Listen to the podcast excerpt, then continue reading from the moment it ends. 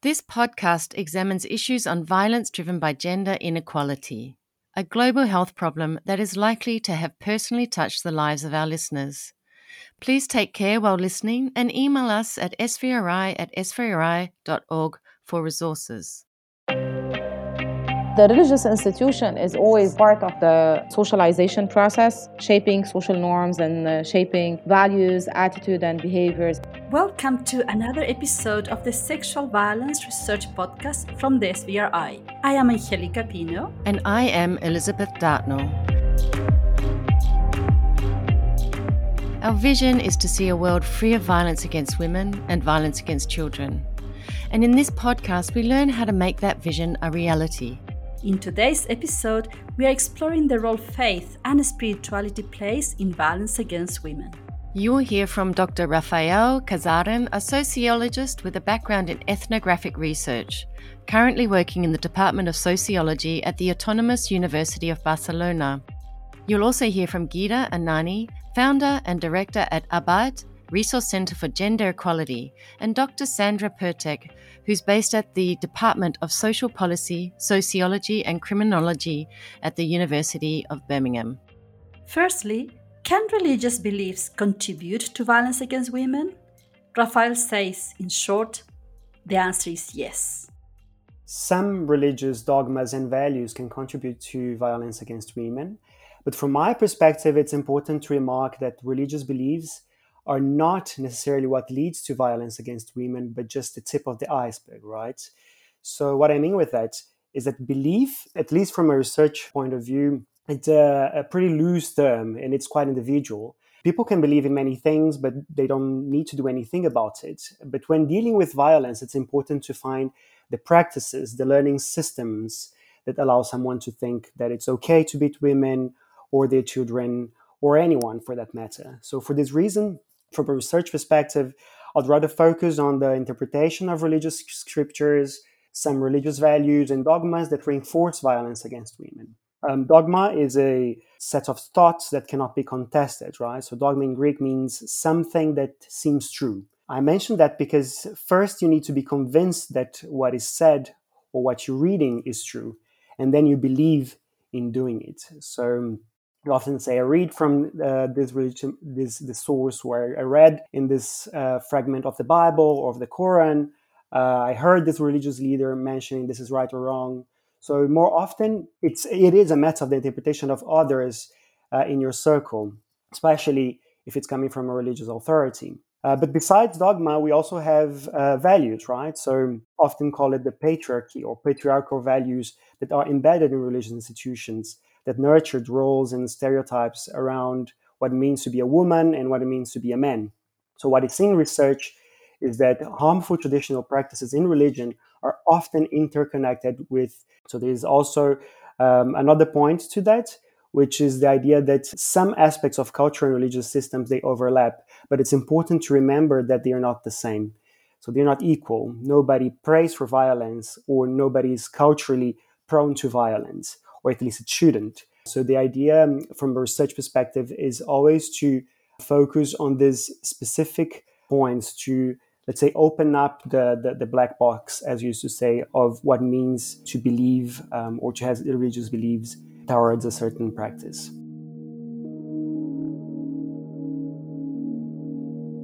Rafael spoke about how the patriarchal nature of religious institutions can both condone and drive violence against women. But faith, spirituality can also play a role in ending violence against women and violence against children. Ghida says the influence of faith leaders can be far reaching. The religious institution is always like a part of the socialization process, shaping social norms and uh, shaping values, attitude, and behaviors and perception. And it's a core big and play a big part of the process of education of girls and boys while growing up. And at the same time it influences a lot perception toward what is okay and what is not okay what is wrong and what is right. Also another perspective the, it plays a big role in the prevention aspect of, of violence against women at large a role on the level of intervention if you have any kind of family conflict or spousal conflict can be one of the major references in sense of seeking mediation, de-escalation, advise, also accompany of the family while struggling with the violent dynamic. And of course, it's a kind of reference for the mass. So whenever you also want to pass on a big message that can influence public opinion at large on condemning the culture of violence. The religious institution is one of the big influencer, biggest uh, like major stakeholder that plays a role on that front. When it comes to recognizing and supporting survivors and also bringing about dialogue and collaboration between key actors in this field, Sandra agrees religious and faith leaders play an important role. They influence all levels of socioecology, so we can see influence of religious leaders at different levels. At the personal level, for example, they often help survivors to resolve spiritual struggles. If survivors reach out to them, they can help them to regain a sense of dignity, to clarify some of the questions that they might have, for example, whether they were able to marry again after the experiences of violence, if they were sexually abused by non partners. Some women would like to know whether they can gain purification. So sometimes religious leaders may undertake certain religious ceremonies to help women to regain a sense of dignity. And obviously, they are key to validate women's, women's and men's experiences of violence they offer often psychological and emotional support to survivors. They should, and they some of them do offer pastoral support to people who are vulnerable to violence or experience that. And well, uh, in my experience, work and experience that I that includes obviously lots of research with the survivors I interviewed 40 survivors myself from Syria, Iraq, and a, a, number of African countries, and I read over 200 transcripts over the last two or three years of survivors from different contexts. They would mention often that, well, they would like to speak to religious leaders because they wanted to, yes, resolve the spiritual struggles that I have just described, but also they sought them to validate the experience to acknowledge what they went through and that this was not their fault and that uh, they can just carry on their lives. So, in that way, I think they help people to regain dignity and also gain perhaps some power to begin rebuilding their lives to heal.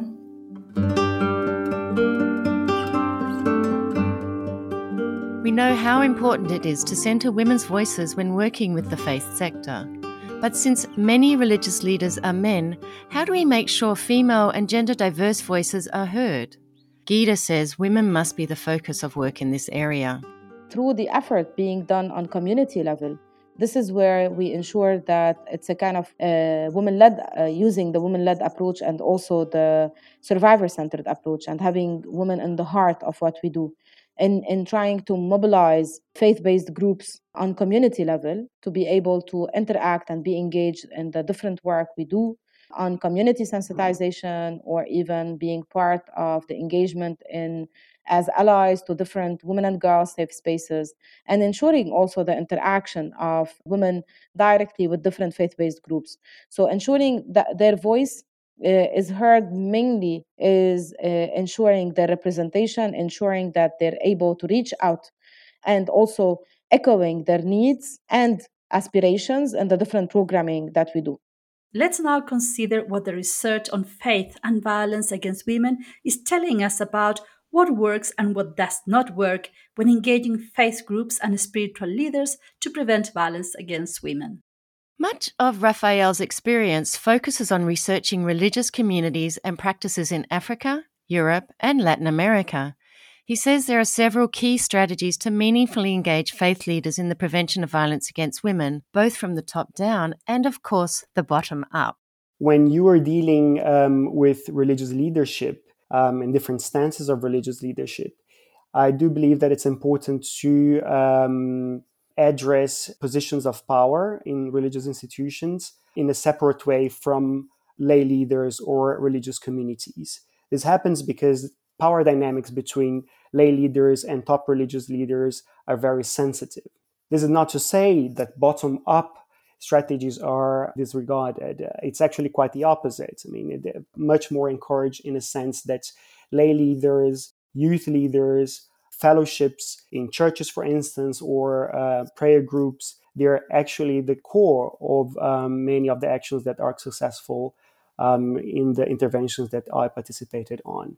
It's important to fight in both ways, either top leaders or lay leaders and religious communities allies. Um, this is a key aspect um, because not everyone is open to a dialogue about certain issues, right? You're also touching delicate aspects of someone's life. And in this aspect, if you're a religious leader, you might have your um, line of thought driven to a more conservative perspective, others have to a more progressive perspective. So finding allies and people who are actually willing to talk about it and actually implement change in their context is very important. Another aspect that it's also very uh, is being very popular in interventions is working with survivors of violence. And I'm talking here not only about violence against women, but also against LGBTIQ plus communities. Survivors, they have a very particular approach to uh, dealing with both sides of the problem or the situation here, right? First, uh, survivors that are in uh, religious communities, they want to keep their faith, and keep connected spiritually, but at the same time, uh, those who suffered um, uh, sexual and gender based violence know very well uh, what their implications of that in someone's life. Um, emotional implications, social implications, family implications, and even physical implications. So there are key points of contact between both sides. Being able to create groups of survivors uh, within religious contexts and being able to create dialogues, obviously after a process of healing and a process of where confidentiality is also very important.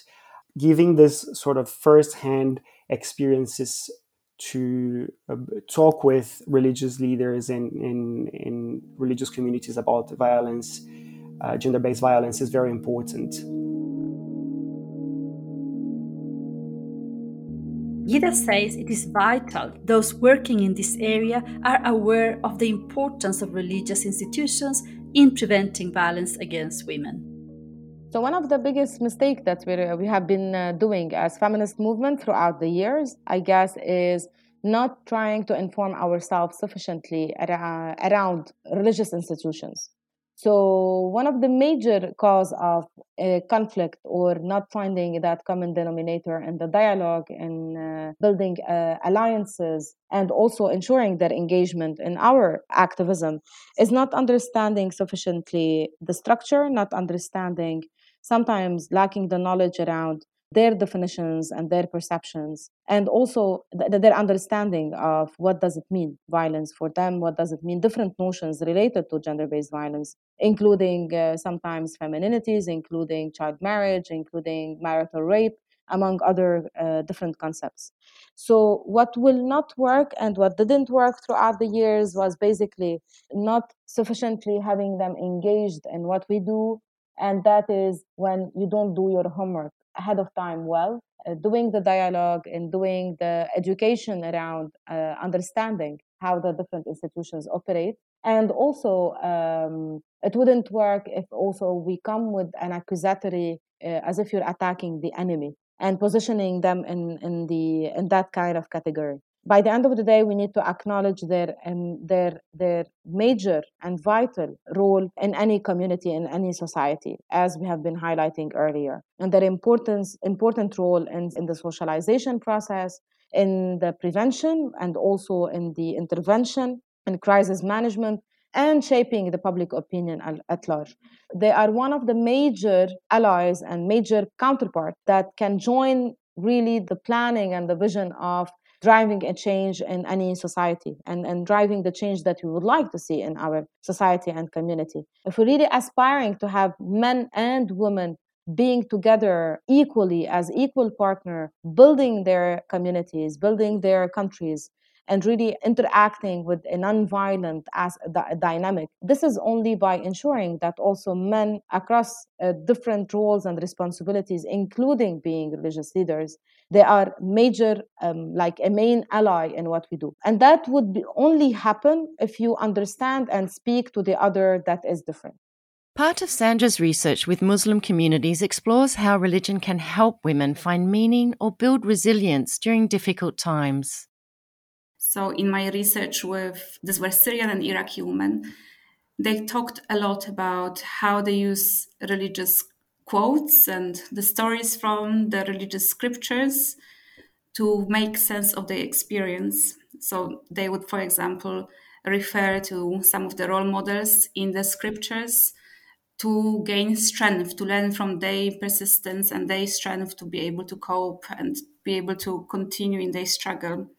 And this would help them, on one hand, build resistance, but also make sense of why things are happening to them and perhaps mobilize resources within themselves, power within to resist, perhaps face their perpetrators or to seek support or to well find alternative means to find safety and to perhaps in the end find exit from the relationship abusive relationships that they were in if they if this concerns domestic violence or to resist sexual harassments from outside of their families. This was one example of one syrian woman who told me that she resisted an offer of transactional sex because she remembered one prayer in her heart and she said if i resist this offer it was such a ridiculous amount of money that she was offered. She said if i resist i'll be able to go to heaven. So she based on that she resisted. But there are also other ways in muslim women use islam to cope and well heal from the experiences of violence. Obviously prayers are significant the five a day prayer has been a lifeline to many of the survivors I've spoken to. And those who were reading the Quran, who understood it, because not all women un- unfortunately understood what's in the Quran. Obviously, many women are illiterate. And those who understood drew enormous strength to continue. Rafael also adds that there has been some research in South Africa on the importance of ensuring that people work with the faith sector around religious text and language. I'm looking at uh, the data that I collected in South Africa a couple of years ago. There was a general claim of integrating more scriptures and reading scriptures in a way that um, we can um, interpret them uh, according to the current issues or current uh, uh, ways of understanding gender, gender inequalities, gender roles.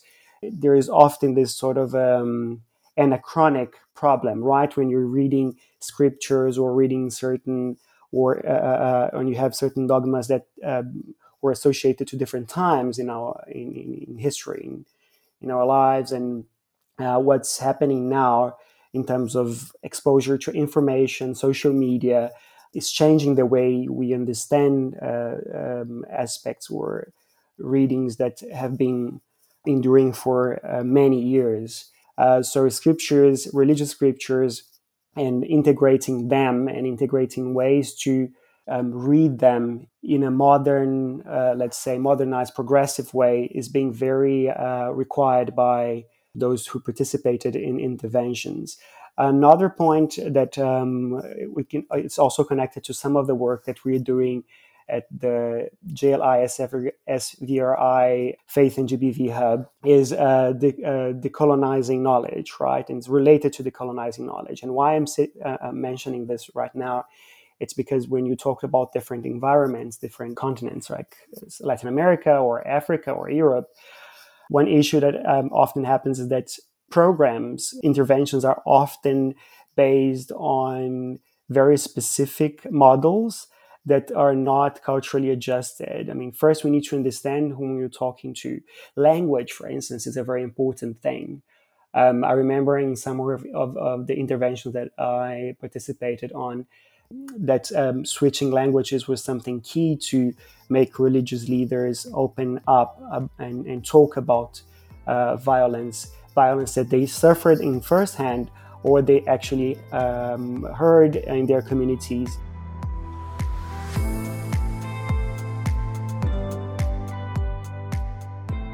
Let us now look to the future. We know there is a lot of research from high income countries which mostly focuses on traditional religions. So, what needs to be done going forward to shift the focus and decolonize knowledge in this field? Here's Sandra. Well, we need to give more space to researchers, practitioners from different settings to be able to access appropriate funding to conduct quality studies and produce knowledge. We need to ex- ensure that the geographical, all different geographical areas are covered. So we need to reach out to more, re- well, engage with more researchers or maybe build capacity or interests of researchers in other settings or allow access to resources for those who already are doing this work in Buddhist tradition, Hindu, indigenous religious studies, those who are in other faith traditions that I probably can't mention all of them here. Um, perhaps we also should, yeah, give maybe more importance to the subject overall, because this area of research on gender-based violence and religion, it's still not a mainstream issue, and I hope that in future the way forward is to promote this research agenda as integral to the journey of ending violence against women and girls across different sectors and different stakeholders. In terms of decolonizing this knowledge, we definitely need to well have more platforms to exchange this uh, knowledge-free access to remove the economic barriers to accessing this uh, information. Well, we probably should give more space for younger researchers and practitioners to, to produce such studies. And this is probably only going to happen if we have more collaborations and partnerships that are um, more diverse and are inclusive of all different regions. Yeah, and perhaps less research from the global north, or done it, or done it in a co-production models with those who are based in other areas. If the resources are the challenge to producing producing more decolonized knowledge in this area. So, how optimistic are each of our guests about the future of research on faith and spirituality and violence driven by gender inequality? Let's hear from Rafael first. I call it positive realistic, um, not not only optimistic. I mean, and I think that there are real experiences and, and evidence showing that this is a, an important and growing field, and and uh, it's an important way to build meaningful engagements, right? So we've got this this notion I take from the actually from South Africa, from um, this model of engaging with uh, different stakeholders to look for responses and, and solutions for problems such as GBV and um, poverty and other problems. So I do believe that um, um, research um, in the field of uh, faith and GBV can um, really contribute to this um, idea of creating mean, meaningful engagement. I'm really positive about the outcomes that are already happening. I mean, I had, a couple of weeks ago, I had meetings with researchers working in this field, for instance, in Ethiopia. Um, in terms also of, of, funding to this field, there is this um, term called um, in academia the development taboo, right? The development taboo is basically the, the avoidance to deal with faith and religion in development issues. And what we see is that this development taboo um, is being more and more challenged by this kind of research showing that uh, meaningful engagements and, and, interventions are actually uh, being effective in reaching uh, communities. I also believe that um, it's very important for um, the youth uh, that is now more and more connected to social media and dissemination here is, is a key point. I'm optimistic because people have also more access to um, information. And um, this information, when it's research based and evidence based, is um, much more powerful in terms of leading people to um, engage uh, with real problems. So I think that um, in terms of um, reaching the youth and, and making sure that uh, evidence is disseminated in social media, in spaces where people are craving for this kind of information. I think this is very important. Ghida says change is slow, but she's hopeful it will come. It will take time. I'm optimistic in sense that uh, it, it is the right way to go. It is what we should be doing. I know that change take time. Change is not something that we, we, we, we like and we're not patient. However, like, you know, change can happen. It's a cumulative work. And I think uh, with like building blocks, with the, all the effort, cumulative effort being done by different actors and the, and the movement, we will reach it. And Sandra is optimistic and believes we will see more research and more diversity of research over the next few years. I am quite optimistic um, by nature, but also based on my experience. Yeah, I see the challenges of future research in this area because there is such a disparity between how the humanitarian sector approaches issues of faith and spirituality, religion and violence. For now, dominantly in my studies at least, I see that the humanitarian development sectors are well avoid issues of religion or instrumentalize it.